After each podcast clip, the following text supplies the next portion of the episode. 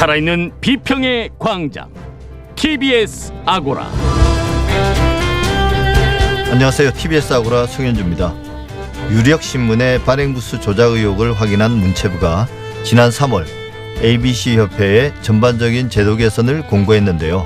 지난주 ABC 협회가 중간 보고서를 제출했습니다. 근데 그 내용이 상당히 부실하고 또 내부 고발을 비난하는 주장도 포함돼 있어서 ABC 협회가 최소한의 자정 능력조차 잃은 것 같다는 비판이 쏟아졌습니다. 미디어 광장에서 자세히 알아보겠습니다.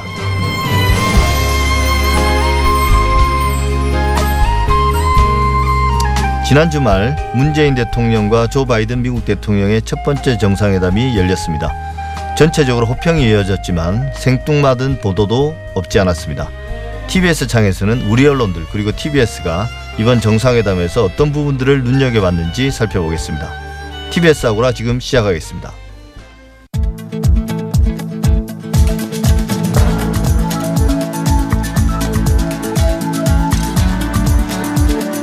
미디어 브리핑 시작합니다. 정상근 미디어 전문 기자 나와 있습니다. 어서 오세요. 네, 안녕하십니까? 예. 언론사가 지역 주재 기자들에게 신문 대금을 강제로 납부하겠다는 그런 이야기가 있네요. 네, 최근 이걸로 논란이 된 언론이 있었는데 그 인천일보입니다. 예. 그 인천일보가 지난 2017년 5월 그 노조의 요구를 수용할 때까지 이 지역 주재 기자들로부터 그러니까 지대, 그러니까 신문 대금을 따로 걷었습니다. 어, 유료 부수 한 부당 3천 원 정도씩 걷었는데요. 예. 이 유료 부수 구독이 많은 지역은 매달 99만 원, 이 적은 지역은 45만 원 정도가 책정이 됐다라고 합니다. 어, 그러니까 인천일보가 이 330부 배정된 의정부 양주의 주재기자는 매달 99만 원을 그리고 이 150부가 배정된 과천 주재기자는 45만 원을 인천일보에 그 매달 의무적으로 내는 시기였습니다. 예. 이 말은 기자가 영업을 잘해서 유료 구독자를 구하면 되는 거고 네네. 그게 안 되면 나머지는 자기 돈으로 물어내야 된다는 그런 말인 거죠. 맞습니다. 그러니까 일종의 할당을 준 예. 건데요. 이 지역 주재 기자들이 취재뿐 아니라 이제 신문 구독 영업도 함께 하라라는 것이죠. 그러니까 지역 기자들에게 얼마만큼의 신문을 팔아오라 이렇게 영업량을 정해주고 어, 그만큼의 돈을 이 지역 주재 기자들에게 먼저 가져가는 겁니다. 예. 그러니까 이 100부를 할당받았으면 이 100부를 모두 팔면 이 지역 주재 기자들에게 이익이 되는 거고 어, 10부밖에 못 팔면 또 그만큼 손해를 보게 되는 겁니다. 예. 그러니까 이게 뭐 지금 청취자들께서 지역 주재 기자가 뭐냐라고 좀 생각하실지 모르겠지만 뭐 중앙 일간지들 같은 경우는 대부분의 기자들이 이제 서울 서울에 있죠. 서울에 있지만 네네. 그 출입처들에 근데 이제 지역 기자 지역 신문들 같은 경우는 좀 권역이 넓어서 거기서 따로 지역 주재 기자를 두는 거잖아요. 경기도만 하더라도 워낙 넓으니까 네. 경기도 뭐 충청도 이런 데는 어 그러니까 특정한 시군을 책임지는 기자가 따로 있는 거죠. 그렇습니다. 기초단체별로 이제 주재 예. 기자들을 두고 있다 이렇게 생각하시면 됩니다. 예. 근데 신문을 보는 사람들이 이제 계속 우리가 논, 논의를 하고 있지만 계속 줄어들었잖아요. 네. 근데 이 발행 부수 그러니까 유료 부수를 먼저 할당을 해놓고 직원에게 돈을 거더라. 이게 문제가 많은 거 아닙니까? 아직도 이런 일을 하나요? 네, 이런 일이 벌어지고 있어서 또 그러다 보니까 이 지역 주재 기자들의 일탈이 지금 이어지고 있습니다. 그러니까 이 신문만 팔아서는 뭐 월급은커녕 뭐 손해만 보니까 예. 이 기자라는 직위를 이용해서 이 무리한 광고 영업을 하는 경우들이 발생을 하고 있는 건데요. 이 언론사 본사는 이들이 이제 광고를 수령해 오면 그 인센티브를 주고 있는데 어, 이번에 문제가 된 인천신문의 경우 이 지대를 납부하지 못하면 이 광고 수수료에서 그만큼 금액을 또 제외를 했습니다. 예. 어, 이 말은 이 주재 기자들한테 신문을 팔아오거나 광고를 따오거나 이 둘 중 하나 해서 뭐 알아서 먹고 살아라 뭐 이런 의미가 되는 상, 상황입니다. 예. 근데 이런 문제가 지역에서는 범죄로까지 비화되기도 했다면서요? 맞습니다. 이 실제로 지난 2010년에 벌어졌던 일이었는데요. 이 전남 여수 지역에 이 기업들에게 광고비를 받고 이 본사에 입금하지 않거나 일부만 송금을 해서 이 지역 주재 기자들과 본사 사이에 이 법적 다툼이 벌어진 적이 있습니다. 어, 기자 직위를 이용해서 광고를 따내는 과정 자체가 논란이 될 수밖에 없는데 그 권한을 본사로부터 부여받다 보니까 이 개인의 사적 이익을 위해서 이 기자 직위를 이용하는 일들이 벌어지는 건데요. 예. 어, 실제로 당시 이 광주지검 순천지청은 이 지역신문 주재기자 8명을 배임 수재 혐의로 구속하고 어, 11명을 불구속 입건한 바 있습니다. 어, 이들이 기자 명함을 들고 공사 현장 같은 데를 찾아가서 이 문제점이 있으니까 이걸 보도하겠다 이렇게 협박을 해서 광고비를 받는 어, 그런 수법이었고요. 어, 그렇게 해서 막상 광고비를 받으면 그 돈을 회사로 보내는 게 아니라 또 자기 주머니에 넣는 이런 일이 벌어졌습니다. 예. 또 이게 이- 뭐 네. 일부겠지만 지역 신문사에 대한 부정적 이미지가 만들어지는 가장 큰 중요한 이유 아니었습니까? 네, 맞습니다. 어, 뭐 결국 뭐 이런 부분들이 뭐 지역 신문 기자들의 좀 횡포로 이어지는 경우들이 왕왕 있었는데 예. 뭐 광고를 달라고 뭐 공무원들을 뭐 협박을 하거나 또 홍보성 기자를 써, 기사를 써줄 테니까 또 돈을 달라거나 뭐 이런 일들이 어, 좀 비일비재하게 벌어지고 예, 있었습니다. 그러니까 기자도 잘못이고 또 우리가 오늘 이야기하고 있는 건 그 신문사도 그 기자들에게 무리한 그런 네네. 요구를 하고 있는데 그래서 아까 말씀하신 그 신- 순천의 일은 결론은 어떻게 났습니까? 너 당시 이제 구속에서 이제 처벌을 받은 바가 있고요. 또 이 순천 외에 아까 말씀드린 그 인천일보 인천일보는 같은 또 네네. 어떻게 됐나요? 그 인천일보 같은 경우에는 이 지, 어, 소속 지역 주재 기자들이 이 지대 납부 강제가 불법이다라고 이 회사를 상대로 어, 부당이득금 이 손해배상 청구 소송을 제기를 했습니다. 예.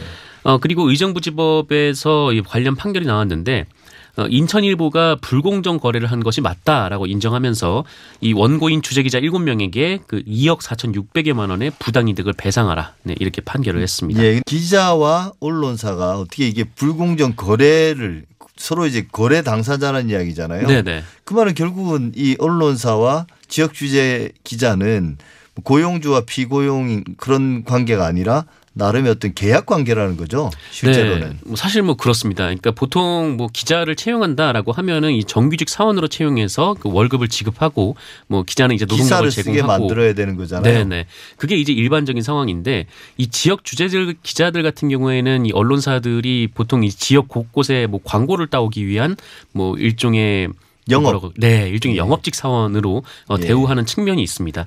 뭐 그러다 보니까 이 신문도 알아서 팔아오라고 하고 광고도 알아서 따와서 뭐 거기서 남는 돈으로 네, 이렇게 이른바 이제 월급을 지급하는 그런 일들이 벌어지는 상황입니다. 예, 액수도 상당한데요. 이게 그러면 인천일보가 결국은 그 동안에 받았던 그런 어떤 지대, 그 신문 대금을 돌려줘야 되는 거네요. 네, 맞습니다. 이 재판부는 이 주재 기자들에 대한 이 신문 대금을 강제하는 것은 이 불공정 거래 행위이자 이 반사회적 행위다라는 판단을 명확히 했고요.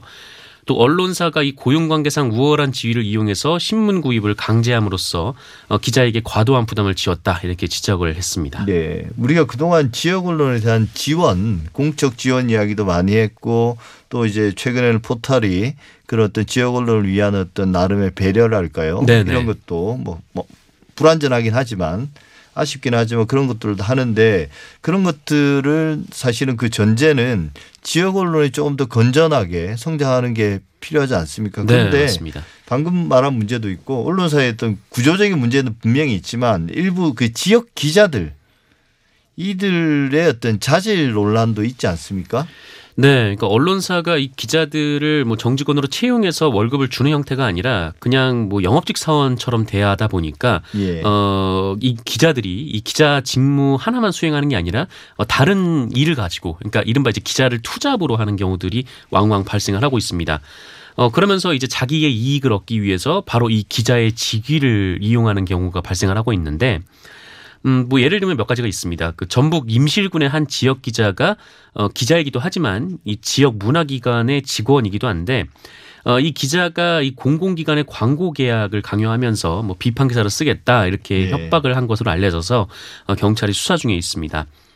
어, 그리고 이 모 일간지의 세종본부장인 기자가 이 강원도에 소재한 한 방진망 업체 임원을 겸직을 하고 있는데 이 방진망 업체의 사장이 또 그 기자의 부인이고요. 예. 어, 그런데 이 기자가 이 경쟁 관계에 있는 특정 업체의 민원을 계속 관공서에 제기를 하면서 해당 업체의 업무가 마비가 될 지경이다. 뭐 이런 얘기도 나오고 있습니다. 또 자신의 지위를 이용해서 이 대전시 교육감을 면담하고 또 경쟁 업체를 또 깎아내리는 네, 그런 일을 벌이기도 했습니다. 예. 뭐 이런 일들은 사실 비일비재한데 어, 더 심한 건 이제 보복 취재 아닙니까? 네. 이 전남 곡성군의 한 출입 기자 같은 경우에는 뭐 출근한다라는 말이 나올 정도로 군청 사무실을 오가면서 이 공무원을 붙잡고 이 두어 시간씩 취재를 하거나 또 청사 밖에서 커피를 마시면서 잠깐 쉬는 공무원들의 사진을 또 무단으로 찍어 왔다라고 합니다. 이 자신과 지인이 이 곡성군 지원 사업에 사업 신청서를 냈는데 어, 심사에서 떨어진 이후에 이것이 불공정한 심사였다라고 주장하면서 이런 행동을 벌인다는 건데요. 그래서 이 기자의 행위로 우울증을 호소하는 직원들이 늘어났고 어, 공무원 노조 곡성군 지부가 어, 민원인의 막말과 폭력은 범죄라며 그 1인 시위를 시작해서 50일 넘게 하고 있는 상황이라고도 합니다. 이제 부업을 가지고 있는 기자가 그렇게 많습니까? 뭐 지역 주재 기자 상당수가 부업을 가지고 있다 이렇게 미디어 오늘이 보도하기도 했는데요. 이 언론사들이 이 통상 시군 단위 주재 기자와 사업 계약을 맺는데 뭐 아까 이 말씀드린 것처럼 이 지대를 납부하는 대신 기자 직함을 주고 또 광고비 인센티브를 주는 방식입니다. 어, 그러다 보니까 이 기자 본연의 업무로는 안정적인 소득을 구할 수가 없으니까 이 다른 소득원을 두게 되는 구조인데요. 이 남원 지역의 한 기자에 따르면 이 출입 기자 중에 정상적으로 언론 활동을 하는 기자는 15에서 20% 정도밖에 안 된다. 예. 네, 이렇게 얘기를 했고 또 50% 이상이 부업을 갖고 있다라고 했고요. 이 30% 정도는 명함만 파놓고 취재는 안 하는 기자다 이렇게 실태를 전하기도 했습니다. 이 부업의 종류도 그야말로 다양했는데 뭐 인쇄업, 뭐 덤프트럭 차주, 뭐 중고자동차 판매, 뭐 건설회사 사장 등등이 있었다라고 합니다. 이게 또 이제 그 지역의 어떤 어, 자치단체나 이런 거 관련해서 각종 민원이나 이런 것들을 네. 넣을 수 있는 업체들이죠. 그렇습니다. 이해관계가 또 밀접한 그 경우들이 많습니다. 예. 다른 이야기 좀 해보죠. 그 백신 관련 오보를 낸 언론사 어, 이야기를 지난번에 했었는데요. 네. 진작에 오보가 드러났음에도 불구하고 계속 뭉개고 있다가 결국 13일 만에 사과를 했습니다. 네, 어, 그 오보를 낸 언론이 이 한국경제신문입니다. 예. 어, 지난 12일 일면에 이 삼성바이오 화이자 백신 만든다라는 제목의 보도를 했는데요. 이 삼성바이오로직스가 이르면 8월부터 이 화이자의 코로나19 백신을 위탁 생산한다. 이 화이자 코로나 백신의 기술력과 이 글로벌 1위 의약품 위탁 업체 생산 업체로 어, 자리매김한 이 바이오로직스의 양산 능력이 빅딜이 이루어졌다. 이렇게 보도를 한 바 있습니다. 뭐 지금은 다들 아시다시피 이 기사는 사실이 아닌 걸로 네 결국엔 예. 밝혀졌죠. 이 삼성 바이오로직스가 손잡은 업체가 화이자가 아니라 이제 모더나가 됐으니까요. 예. 어 그리고 이 기사가 나온 이후에도 사실이 아님을 금방 밝힐 수가 있었는데 이 삼성 바이오로직스가 곧바로 이 화이자와 관계가 없다 이렇게 부인을 했기 때문입니다. 예. 그럼에도 이제야 사과를 한 이유는 또 뭘까요? 네, 어, 24일에야 이 사과를 했는데요. 어, 이 한국경제신문은 이 기사를 쓴 경위를 밝혔습니다. 어, 본인들이 취재한 취재원이 이 문제에 정통한 유력 인사였다라는 게 예. 견이였는데, 어, 이 사람 말만 믿고 기사를 썼다라는 건데, 어, 삼성 바이오로직스 쪽에 한번 확인은 해볼 수 있지 않았을까 좀 그런 어, 아쉬움이 남는 대목입니다. 어, 그리고 이제야 정정 보도를 한 것에 대해서는 이 문재인 대통령 방미 이후 이 사실관계가 정확하게 드러날 때까지 기다렸다라고 전하기도 했는데요. 이 한국 경제는 보도로 인해 독자들께 그 혼란을 끼쳐드린 점 대단히 송구하게 생각한다면서 어, 온 국민의 관심사인 이 코로나 백신 관련해서 좀 더 주의 깊게 취재하고 어, 기사를 내보냈어야 했지만 그런 과정이 부족했다 이렇게 전했습니다. 예, 알겠습니다. 마지막으로 이 이야기도 한번 해볼까요? 경향신문의 인기 만평이었죠. 장도리. 이게 이제 연재가 종료됐습니다. 네, 어, 많은 분들의 사랑을 받았던 경향신문의 만평 장도리가 어, 지난 24일자로 연재가 마감이 됐습니다. 어, 참 요즘 보기 힘든 네컷 만평이었는데요. 이 마지막 만평은 네컷의 희로애 락을 담으면서 어, 웃으며 떠나는 모습을 그렸습니다. 이 박춘찬 화백은 이 네 컷의 주인공으로 활약해 주신 우리의 이웃들 또 독자 여러분께 깊은 감사의 말씀을 드린다라고 했고요. 이 경향신문은 박순찬 화백이 퇴사했다라고 알렸습니다. 예, 아주 오래된 만평인데 이렇게 끝나니까 좀 아쉬운데 더, 더 이런 만평을 그릴 분이 없는 거죠. 네, 요새 뭐 시사 만화가 잘 예전만큼 네, 예. 곽강을 받지 못하는 시대가 됐습니다. 이게 얼마나 됐습니까? 이 1995년 2월에 시작했으니까 26년 동안 연재를 예. 이어왔는데요. 참 이 권력을 비판하고 또 사회적 약자에 대한 따뜻한 시선을 보여와서 또 많은 인기를 끌기도 했고 어, 모든 만평마다 또 고양이가 등장하는 것도 화제가 되기도 했었습니다. 어, 2008년에 이 전국 시사 만화 협회가 처음으로 제정한 올해의 시사 만화상을 수상을 했었는데 이 수상작이 뭐였냐면 이 독도는 우리 땅이라고 말하는 그 뒤에 이 상위 1%라는 깃발을 든 이가 어, 나머지는 다 내 땅. 네, 아. 이렇게 말하는 모습이었습니다. 또 2012년에도 같은 상을 받았는데요. 이 산업화 세대, 민주화 세대가 모두 이 젊은 세대를 위해 희생했다 이런 말을 하던 중에 어, 목이 마르다라고 하자 어, 바로 그 젊은 세대가 생수통을 짊어지고 뛰어오는 모습을 네, 담은 만평이었습니다. 네. 미디어 브리핑 정상근 기자였습니다. 오늘 말씀 잘 들었습니다. 고맙습니다.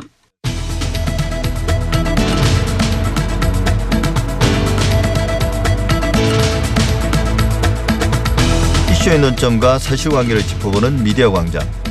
부스 조작 의혹으로 언론계에 파장을 일으켰던 ABC협회가 또다시 논란의 중심에 섰습니다. 지난 3월 문체부는 사안의 심각성을 확인하고 전반적인 제도 개선을 공고했고요. 이에 대한 중간 보고서를 지난주 ABC협회가 문체부에 제출한 것으로 확인이 됐습니다. 하지만 그 내용이 상당히 부실하고 또 ABC협회가 최소한의 자정 능력까지 이런 게 아닌 것 아닌가 하는 그런 비판들도 나오고 있습니다. 어떤 연유인지 정미정 언론인권센터 정책위원과 함께 알아보겠습니다. 안녕하세요. 안녕하세요. 예.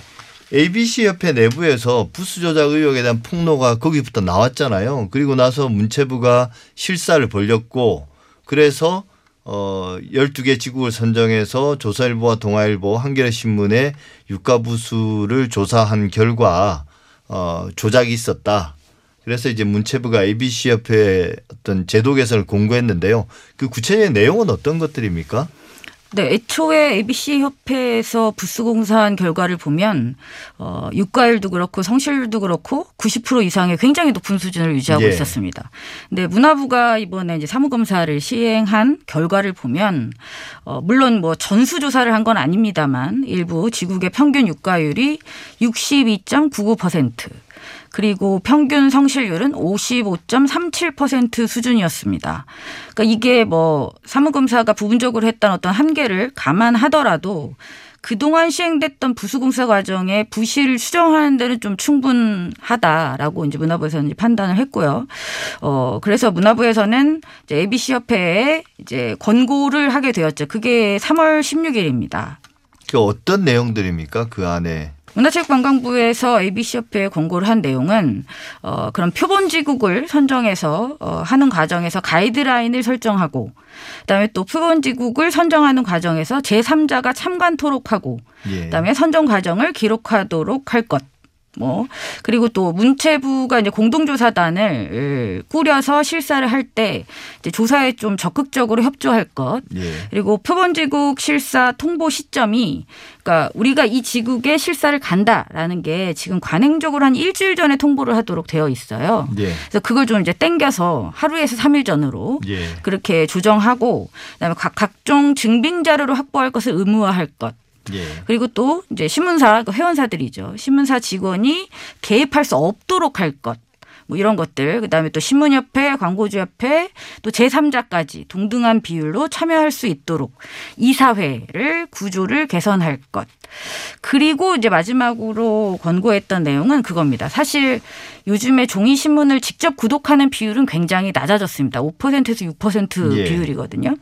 그러면 대부분의 이 구독자들이 어, 돈을 내지 않더라도 온라인 신문을 위주로 해서 보게 돼 있어요.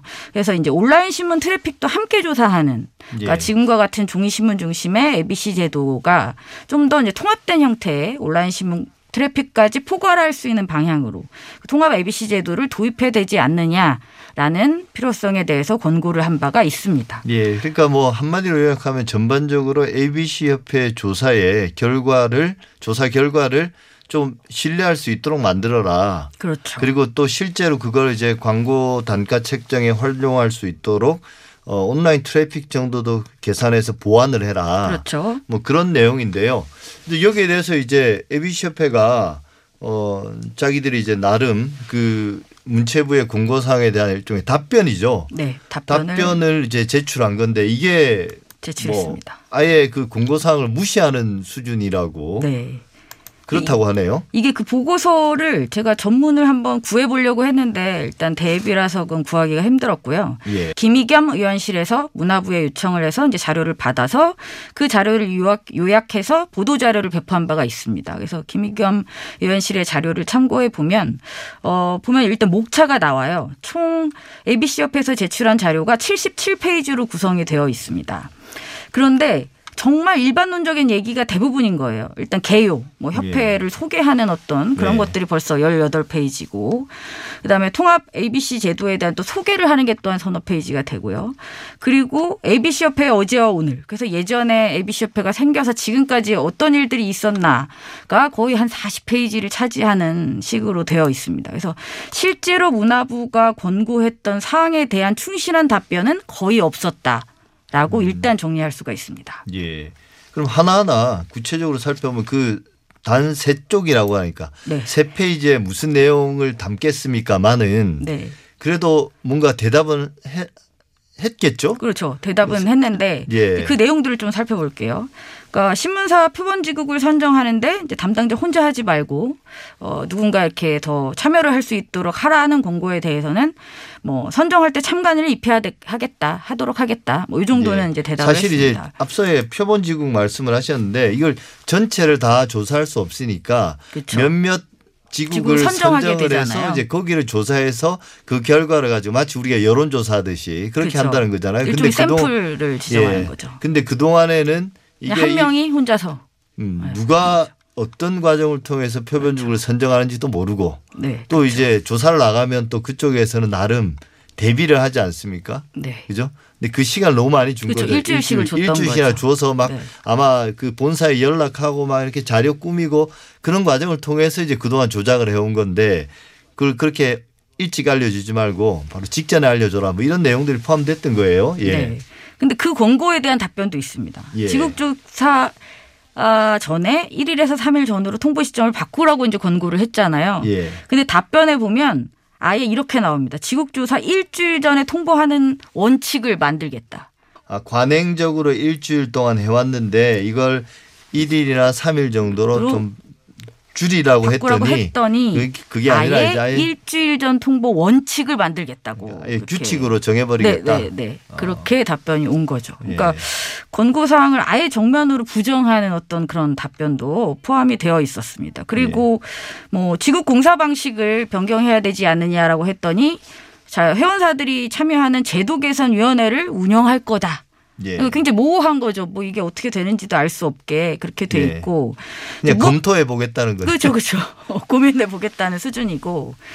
그리고 이제 그 디지털 ABC요. 그러니까 온라인 신문에 대한 어, 여부를 이제 포함하는 어, 조사를 예. 할 것을 권고했지만 그것에 대해서 우리는 지금 최선을 다하고 있다. 예. 더 이상은 못한다. 정부의 지원이 필요하다라는 답변으로 어, 그 부분은 또 정리가 되었습니다. 그 지, 지배구조 네, 개선. 지, 지배구조 개선이 지금 제일 어려운 또 문제인데요. 예. 이건 아예 답변을 피했어요. 이건 ABC 협회에서 답변할, 그러니까 사무국에서 답변할 수 있는 사항은 아니다라고 하면서 아예 예. 어, 답변을 피하고 있었습니다. 어, 참 이게 이렇게 문제가 심각한데 그렇죠. 사실 그렇죠. 어, 뭐 이 파장으로 인해서 뭐 미디어 바우처 이야기도 나온 거고 사실은 그렇지 않습니까? 어, 그런데 이런 ABC 협회의 어떤 태도들을 보면 기본적으로 이 지금 협회 내부에서는 이 문제의 심각성을 깨닫지 못하고 있는 게 아닌가. 그렇죠. 이번 보고서에서 사실은 이 부수 조작이 이미 사실로 확인됐는데 대단히 반성하고 부끄러워해야 될 일이고 자기들이 그동안 일을 그러니까 잘못했다는 걸 인정 인증이 된 건데 사실은 그런데 이걸 막 그 내부 폭로나 이런 걸로 막 그 뭐랄까요 이 내부 고발자들을 어째 잘못된 조직 문화로 이렇게 몰아가는 그런 내용도 포함되어 있다고 그러던데요. 그 이번에 제출된 보고서에 가장 많은 분량을 차지하고 있는 것이 예. 바로 그 부분입니다. 내부에서 계속 지속적으로 제기되어 왔던 부수 조작과 관련한 어, 그 내부 고발에 대해서 부끄러운 문화다라고 주장을 하는 겁니다. 그러니까 가짜 정보를 내부의 어떤 불만 때문에 그렇게 유출한 것이지 예. 그 내부 폭로들은 모두 사실이 아니다. 라는 예. 내용을 가장 많은 분량을 들여서 설명을 하고 있었습니다. 그러니까 이번에 문화부가 실사를 통해서 어, 확인된 어떤 사실에 대해서도 완전히 다 그냥 거부를 해버리는 거죠. 예. 그러니까 모든 의혹을 인정하지 않고 있다고 볼 수 있습니다. 예, 이게 내부 고발자에 대한 어떤 전형적인 프레임이잖아요. 아, 그렇죠. 뭐 조직 내부에 불만이 있는 사람이 어, 그 조직의 문제를 과장하고 왜곡해서 외부에다가 터뜨린 거다. 그 사실관계 유부는 따지지 않고 네, 그렇죠. 그걸 이제 ABC협회에서 계속 이런 일이 있었으니까 이것도 그런 걸로 이해해 달라 이렇게 그냥 뭉치고 넘어가려고 그런 하는 거네요. 이 문체부는 어떤 반응입니까? 문체부도 화가 많이 날 것 같은데요. 이런 이런 식으로 반응을 하면 문화부가 좀 더 적극적으로 이 일들을 좀 해결을 해야 된다는 생각을 하고 있는데 어, 지금으로서는 그렇습니다. ABC 협회가 이런 방식으로 권고 사항을 이행하지 않을 경우에는 예. 앞으로 이 ABC 부스 공- 공사 결과를 정책적으로 활용하는 부분을 하지 않겠다 라고 예고한 요 정도의 상황입니다. 예, 그러니까 정부 광고를 네. 줄때 이 ABC 협회에 이제 예, 가입 가입을 해야. 되잖아요. 이제 더 이상 이제 그걸 하지 않겠다라고 예. 하는. 그러면 ABC 협회는 존립 기반이 없는 거잖아요. 그렇죠. 그러면 이제 폐업할 가능성도 높아집니다. 예. 왜냐하면 가입할 필요가 없다면 회원사들이 유지할 필요 가입을 유지할 필요가 없지 않습니까? 예. 그러면 탈퇴를 할 가능성이 높고 그러면 신문사만 남는데 네, 그렇죠. 그러면 결국 예산이 또 없어 지고 그러면 이제 폐업을 하게 될 예. 가능성이 광고주도 사실은 다른 광고주도 이미 정부 광고에서나 그게 활용이 되는 거지 다른 민간 기업들의 광고에는 그 ABC 공사 결과 자체가 거의 뭐 무용지물인 상태잖아요. 그렇죠. 아무도 믿지 않으니까. 네, 그렇죠. 근데 정부마저 빠져버리면 ABC 협회는 그냥 존립 기반이 없는 거죠. 그런 의미에서 이제 정부 광고를 대행하는 그 한국언론진흥재단 이사장이 ABC 협회가 이런 식이면 어 뭐 사라질 수 있다 이런 이야기까지 했던 건데 문체부는 그런 입장을 내놨고 어, 사태가 어떻게 될 것 같습니까? ABC 협회가 계속 이런 식으로 나오면 안 되는데 여기에 대한 뭐 비판도 많지만 어 문제가 어떻게 해결돼야 될까요? 그래서 저는 이게 이제 주무부처가 문화체육관광부지 않습니까? 예. 그러면 이렇게 소극적으로 더 이상 활용하지 않겠다 수준으로 끝나서는 안 된다고 보고요. 어, 문화체육관광부가 주도적으로 이 부수 조작과 관련해서 육가율과 성실률을 일부 확인하는 수준에서 이제 넘어서야 된다고 봅니다. 그래서 어, 그동안 ABC 협회의 부수 조작 때문에 어, 관련한 여러 정책에서 어떤 식의 혜택이 부여됐으며 예. 그렇다면 이것을 어떻게 바로잡을 것인지 반드시 뭐 회수하지 않는다고 해도 공식적으로 저는 발표가 확실하게 있어야 될 것 같고요.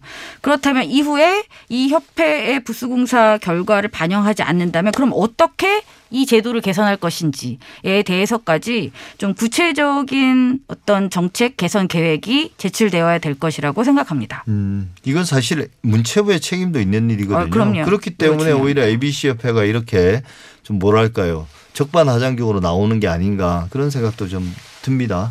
예, 어쨌든 좀이 ABC 협회를 글쎄 폐지하자는 말을 함부로 할 수는 없지만 네. 이런 식이면 결국은 ABC 협회가 어, 없어지지 않을까. 예. 그럴 그런- 가능성이 그런 높다고. 전망도 네. 뭐 나올 것 같습니다. 네, 지금까지 정미정 언론인권센터 정책위원회였습니다. 오늘 말씀 감사합니다. 고맙습니다.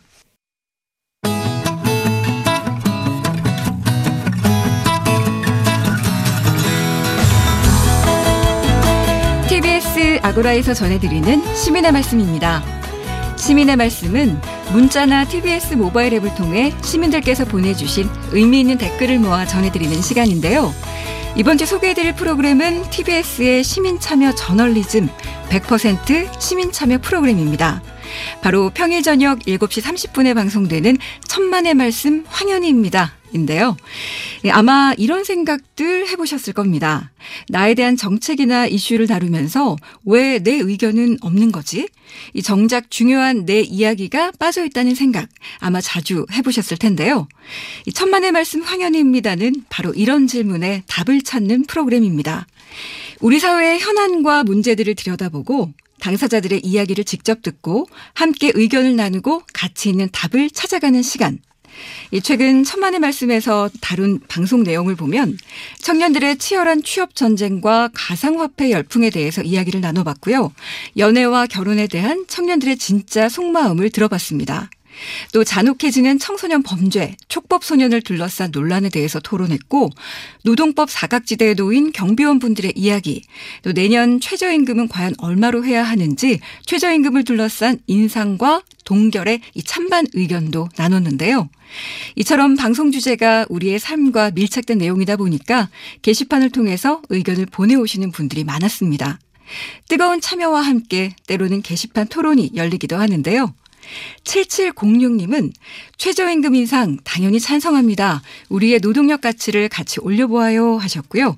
1723님은 최저임금 인상이 되려면 우선 코로나가 종식되고 경제가 살아나는 게 먼저일 것 같아요. 또 8797님. 이 민감한 주제에 대해서도 이렇게 터놓고 시민들이 각자의 의견을 이야기할 수 있어서 너무 좋습니다 하셨습니다. 그리고 3983님은 이 무엇보다 전문가가 아니라 시민들의 목소리로 살아있는 의견을 들을 수 있어서 너무 좋네요. 계속 고개 끄덕이며 듣습니다. 의견 보내주셨고요. 또 희망나루님, 황현희 씨가 이렇게 훌륭한 공감 진행 능력이 있으신 줄 몰랐네요. 멋지십니다. 하셨습니다. 그 밖에도 7222님은 천만의 말씀 방송 시간이 너무 짧습니다. 늘려주시길 또 6067님도 황디 시간이 너무 짧아요. 매번 너무 급하게 마무리하니 아쉽습니다.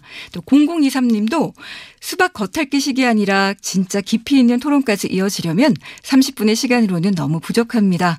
이렇게 시간을 좀 늘려달라라는 의견들도 많이 보내주셨습니다.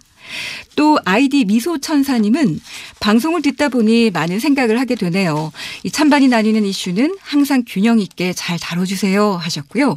또 아이디 고르비님은 때로 진행자의 관점을 급하게 마무리 짓는 느낌이 듭니다. 사회자의 생각을 주입시키지 않고 좀 더 객관적이고 중립적이게 진행해 주세요 하셨고 사구 구호님은 이 소수의 가진 자들의 논리와 힘에 휘둘리지 않는 방송이 되길 바랍니다.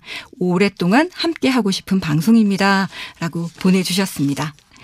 네, 천만의 말씀 황현입니다는 시민들께서 보내주신 이런 말씀들 하나하나 깊이 새기면서 시민의 삶 속으로 더 깊숙이 들어가 함께 하겠습니다. 앞으로도 시민의 말씀을 통해 각 프로그램마다 시민들께서 보내주시는 소중한 의견들을 잘 모아서 전해드릴 텐데요. 많은 청취와 다양한 의견 보내주시기 바랍니다. 지금까지 시민의 말씀이었습니다.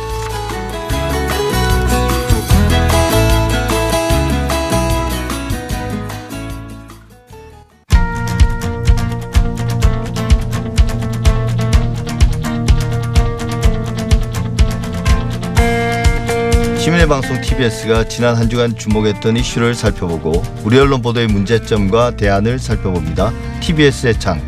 지난 주말 문재인 대통령과 조 바이든 미국 대통령의 첫 번째 정상회담이 마무리됐습니다. 우리 언론들 그리고 TBS가 어떤 부분들을 눈여겨봤는지 비교해서 살펴보겠습니다. 김원경 뭉클미디어 인권연구소장 나오셨습니다. 어서 오세요. 예, 안녕하세요. 네, 이번 한미 정상회담에서 정말 다양한 의제들이 논의됐는데요.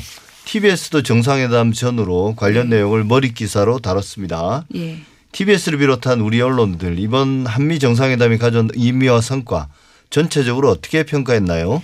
일단은 TBS 보도부터 보면은요. 예. TBS는 사실 김어준의 뉴스공장에서 굉장히 굵직하게 거의 많은 시간을 할애해가지고 관련 내용을 분석하는 그런 내용을 전해줬습니다. 네, 그렇더라고요. 네, 예. 네, 최종권 외무부 제 1차관 그리고 정세현 어, 민주평화통일자문회의 수석 부의장 그리고 국립외교원의 김준영 원장 등 정말 어, 이 사안에 대해서 이보다 더 잘 말해줄 사람이 없다라고 싶은 그런 분들이 나오셔서 어, 내용을 아주 하나하나 짚어보는 그런 어, 방송을 해서 사실 많은 사람들이 이 방송만 들어도 한미 정상회담에 대해서 본인이 가지고 있는 어떤 거- 어, 걱정이나 이런 것들을 많이 또 해소하고 예. 어, 바라보게 됐을 것이라고 보이고요.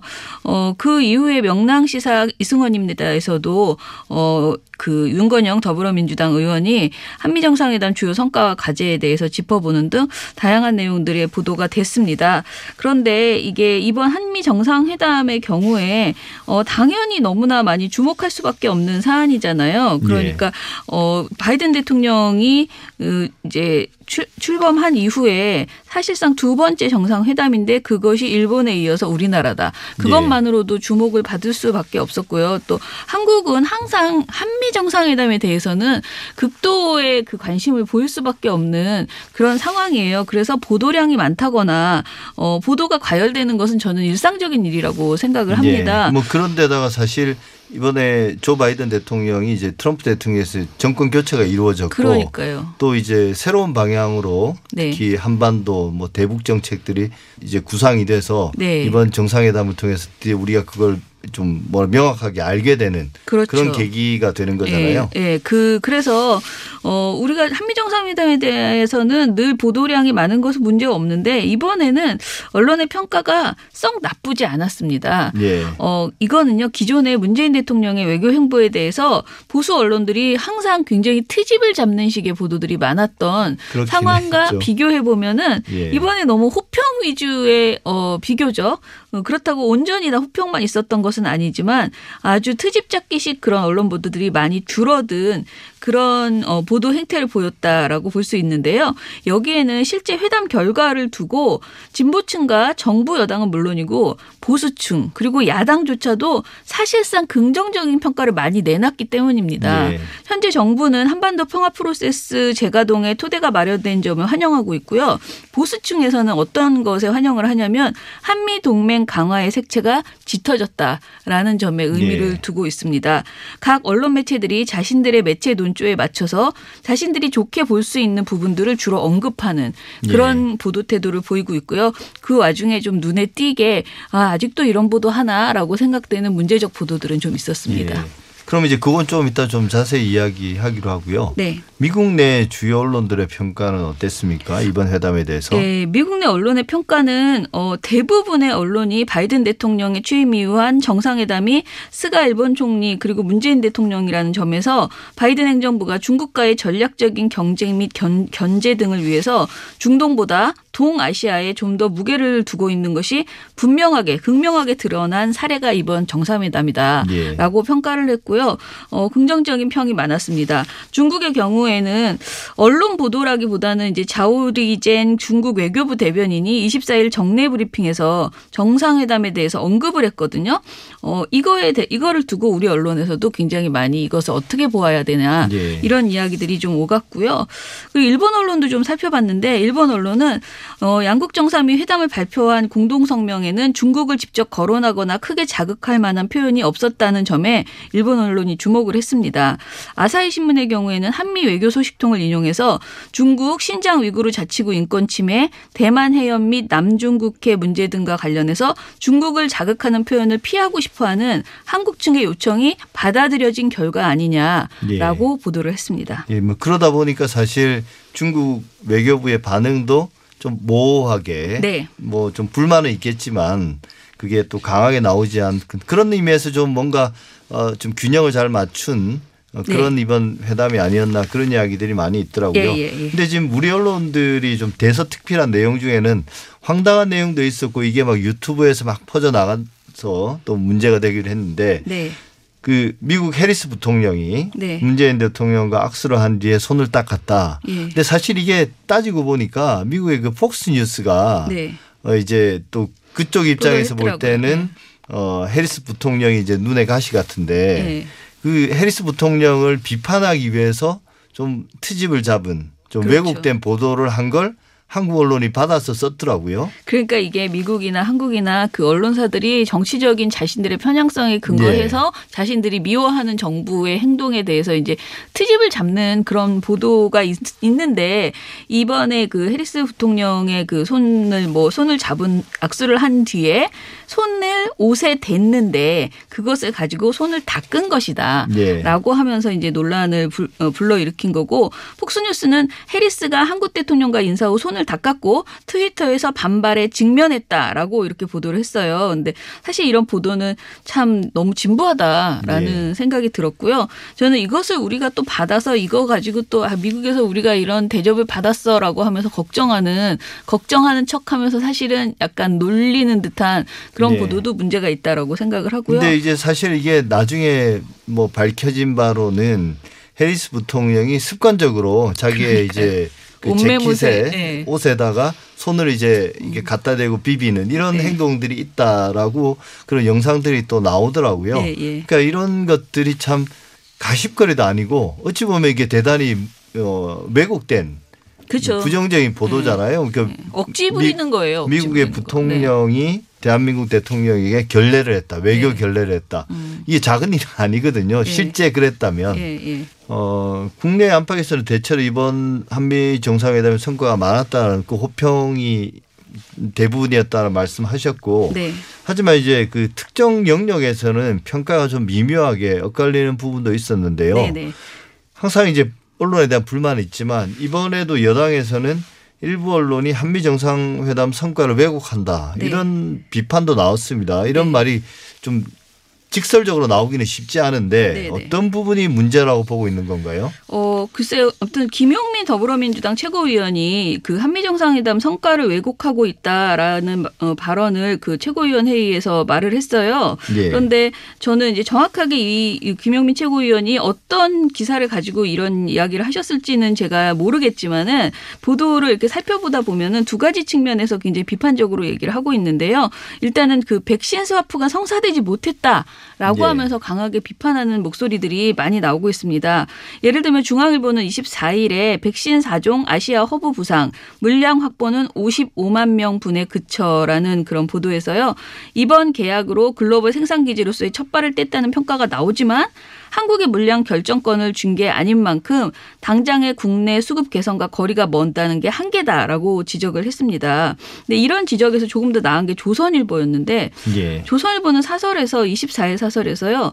당장 급한 국내 백신 공급을 실질적으로 개선할 수 있는 내용은 어디에도 없었다. 삼성이 백신을 대량 생산해도 국내에 우선 공급된다는 보장이 없고 정부와 기업 간 백신 공동 개발도 구속력이 없다. 애당초 미국이 기술을 독점한 상황에서 스와프는 꿈 같은 얘기라는 것이 전문가들 지적이었다. 이렇게 썼거든요. 예. 그렇다면 저는 언론이 애초에 백신 스와프가 현실성이 없는 허언이었다. 정부가 허언을 했던 것이다라는 식의 이런 지적을 하는 거잖아요. 예. 그렇다면 사실 언론도 이런 취재를 미리 했을 것이고 그렇다면 미리 이걸 지적하지 왜 이제 와서 사안이 벌어진 이후에 어 이거 애초에 안 되는 건데 이거 그동안 어 약간 과장했어 이런 식으로 지적하고 있는가 어 이런 생각이 들었고요. 한국일보는 뭐라고 했냐면요. 사설에서 백신 도입 지체로 한동안 백신 보릿고개를 겪은 국내 상황을 감안하면 아쉬움이 없는 것은 아니지만 세계 각국의 백신 지원 요청이 쇄도하고 있는 미국의 입장이나 한국의 국제적인 위상을 감안하면 이해 못할 일은 아니다라고 했고요. 무엇보다 양국이 미국의 기술과 한국의 바이오 생산 기술을 접목해서 백신 생산을 확대하기로 한 것은 유의미한 성과다. 선진 기술을 이양받을 수 있는 한미 간 백신 파트너십 구축이 백신 자립 을 앞당길 수 있는 전기가 되려면 정부의 적극적인 정책적 지원은 필수다. 이렇게 굉장히 의미 있는 결과다라고 평가를 했습니다. 상당히 좀 대조적이네요. 완전히 다르죠. 예. 네네. 뭐 같은 사안에 대해서도 서로 다른 목소리를 내온 게 뭐 어제 오늘의 일은 아닙니다만 네네. 이번 한미 정상회담에서도 크게 다르지는 않은 것 같습니다. 네. 근데 또 하나는 이제 이 앞서도 말했지만 이게 중국 관련해서 네네. 이번 한미 정상회담에서 사실 미국이 요청했던 것이 어 대중국 전, 견제에 이제 한국이 동참해라 네네. 이건데 사실 그런 면에서는 그, 그 우려가 사실 더 크지 않았습니까 실질적으로는 네, 맞습니다. 어 근데 이제 거기에 대해서도 예. 어떤 언론에서는 좀 적절하게 좀잘 어, 무마했다는 의견도 있고 네네. 또 한편으로는 어 우리가 한미 동맹을 동맹을 강화한다는 차원에서 대중국 어 견제에 적극적으로 동참하게 된 게 그나마 다행이다 이런 시각도 있더라고요. 네네. 저는 그것을 어떻게 보느냐는 저는 정말 평가는 다양할 수밖에 없다라고 생각을 하고요. 어떤 평가를 나누든 근거와 예. 본인이 생각하는 뭐 우려점 그동안의 사안 그동안 우리가 굉장히 주- 어, 그 중국과의 관계에 있어서 사드 이후에 굉장히 곤욕을 치렀고 그런 어, 학습 결과가 있잖아요. 그러니까 예. 그것을 두고 얘기하는 것은 어, 뭐 누구나 다 할 수 있다라고 생각을 하는데요. 사실은 어, 보수 언론들이 이 이번 보도에서 굉장히 어, 좀 황당했던 것은 어, 이 우리 이제 문재인 정부가 어, 이번 사안에 있어서 그동안 막 친중이었다가 어, 이제 좀 정신 차렸어. 이런 식으로 굉장히 저는 보기에는 굉장히 비아냥거리는 듯한 예. 그런 보도가 저 더 눈에 거슬렸어요. 고발뉴스의 그 25일자 하성태 기자가 보도한 내용을 따르면요. 어, 조선일보가 기존에는 현 정부를 친중으로 몰아갔다가 이번 정상회담으로 굳건한 한미 동맹이 확인되자 균형 외교라고 들먹이면서 어, 딴죽을 거는 모양새를 보였다 이렇게 평을 했거든요. 조선일보는 좀 애매한 그 문장으로 사설 등에서 문재인 정부에 대해서 칭찬을 하지 않는 수준이었다면은 동아일보는 솔직하게 어, 이것을 이제 지적하는 이런 수준의 어, 보도가 나왔어요. 어, 이렇게 말했어요. 한미는 이번에 전통적 안보 동맹을 경제와 신기술, 글로벌 현안까지로 확장하기로 했다. 21세기의 한미동맹의 자연스러운 발전이다라고 하면서 중국이 이에 대해서 반발한다면 스스로 귀범 위배를 자인하는 꼴이다. 정부는 중국에 당당히 대응해야 한다. 이렇게 이야기를 했어요. 그러니까 어, 한미 정상회담의 성과가 미국의 리더십 회복과 국제적 규범의 복원 덕택이고 그간의 비정상 타세 잠시 흔들렸던 한국의 좌표가 제자리를 찾은 것이다. 이렇게 동아일보가 아주 강하게 지적을 했거든요. 예. 중국이 앞으로는 당당하게 반중의 그런 태도를 보여야 된다라는 그런 이야기로 들릴 수 있는 그런 사설이었어요. 보수 언론들이 요구하는 대로 네. 중국과 대결 구도로 나가게 되면 그 중국의 어떤 경제 보복이나 이런 문제들에 대해서는 또 그건 굉장히 우리 국익에 해가 되는 해가 주장을 되는 하는 거예요, 거고요. 지금. 예. 네. 사실 뭐 이번에도 알려진 바지만 네. 뭐 중국과의 무역 규모가 네. 일본, 미국, 그다음에 EU를 합친 것과 비슷하다라는 그렇죠. 그 정도에 이르는데 그런 걱정을 안 하나요? 평소에 걱정을 많이 하, 많이 하잖아요. 그런 문제들. 걱정을 그동안 그렇게 많이 해놓고 이번 사안에 있어서는 괜히 이게 큰 소리를 치는 짐짓 그런 예. 모습을 보였어요. 반면에 경향신문과 서울신문 등에서는 매우 따끔한 어조로 한미 정상회담에서 이 중국 문제가 언급된 것에 대해서는 조금 우려하는 그런 모습을 보였거든요. 예, 또뭐 대만 문제까지 이야기가 예, 됐잖아요. 그렇죠. 예. 서울신문은 대만 훅폭풍 계산 못했나 폭탄 떠안았다는 분석이라는 25일 보도에서요. 중국이 민감해하는 대만 문제를 한미 정상 공동 성명에 못 박은 것 이것에 대해서 좀 우려하는 이런 보도를 했습니다. 일각에서는 우리가 폭탄을 아는 것이라는 어, 분석도 있다라고 이렇게 말을 했어요. 그리고 제가 이번에 그 모니터링을 하면서 보니까 어 그 선언문 자체 그 정상회담 그 결과를 가지고 치밀하게 분석하는 이런 보도보다는 대부분이 그냥 추측을 하고 여러 네. 가지 설왕설래하는 내용들 위주로 보도가 되어 있는데요. 한미 정상회담 같이 주요한 그런 결, 어, 회담의 경우 에는 특히 그 성안된 그 문구가 굉장히 중요하잖아요. 그래서 그 문구를 두고 하나하나 분석하는 이런 보도들이 너무 부족했다라는 점에서는 너무 지나치게 누군가의 말만을 컸었다는 식으로만 보도하지 않았나라는 생각이 예, 들었습니다. 그래서 사실 저는 뭐 언론사에 앉아서 네. 그 사설 쓰는 분들이 과연 이 문제에 대해서 그렇게 목소리를 강하게 낼 정도로 전문성이 있는가에 대해서는 항상 좀 의심이 맞아요. 들긴 하더라고요. 네네. 네, 어쨌든 문재인 대통령은 26일 여야 5당 대표들과 회동해서 정상회담 성과를 또 설명하고 관련해서 협력을 당부하기도 했는데요. 네. 임기 마지막 회의긴 하지만 정상회담을 계기로 해야 할 일들이 더 많아진 것 같습니다. 이번 정상회담에서 얻은 그런 성과 과제가 더 좋은 결과로 이어지기를 바라고 또 노력해야 되겠습니다. 김원경 뭉클 미디어 인권 연구소장과 함께했습니다. 오늘 말씀 감사합니다. 감사합니다.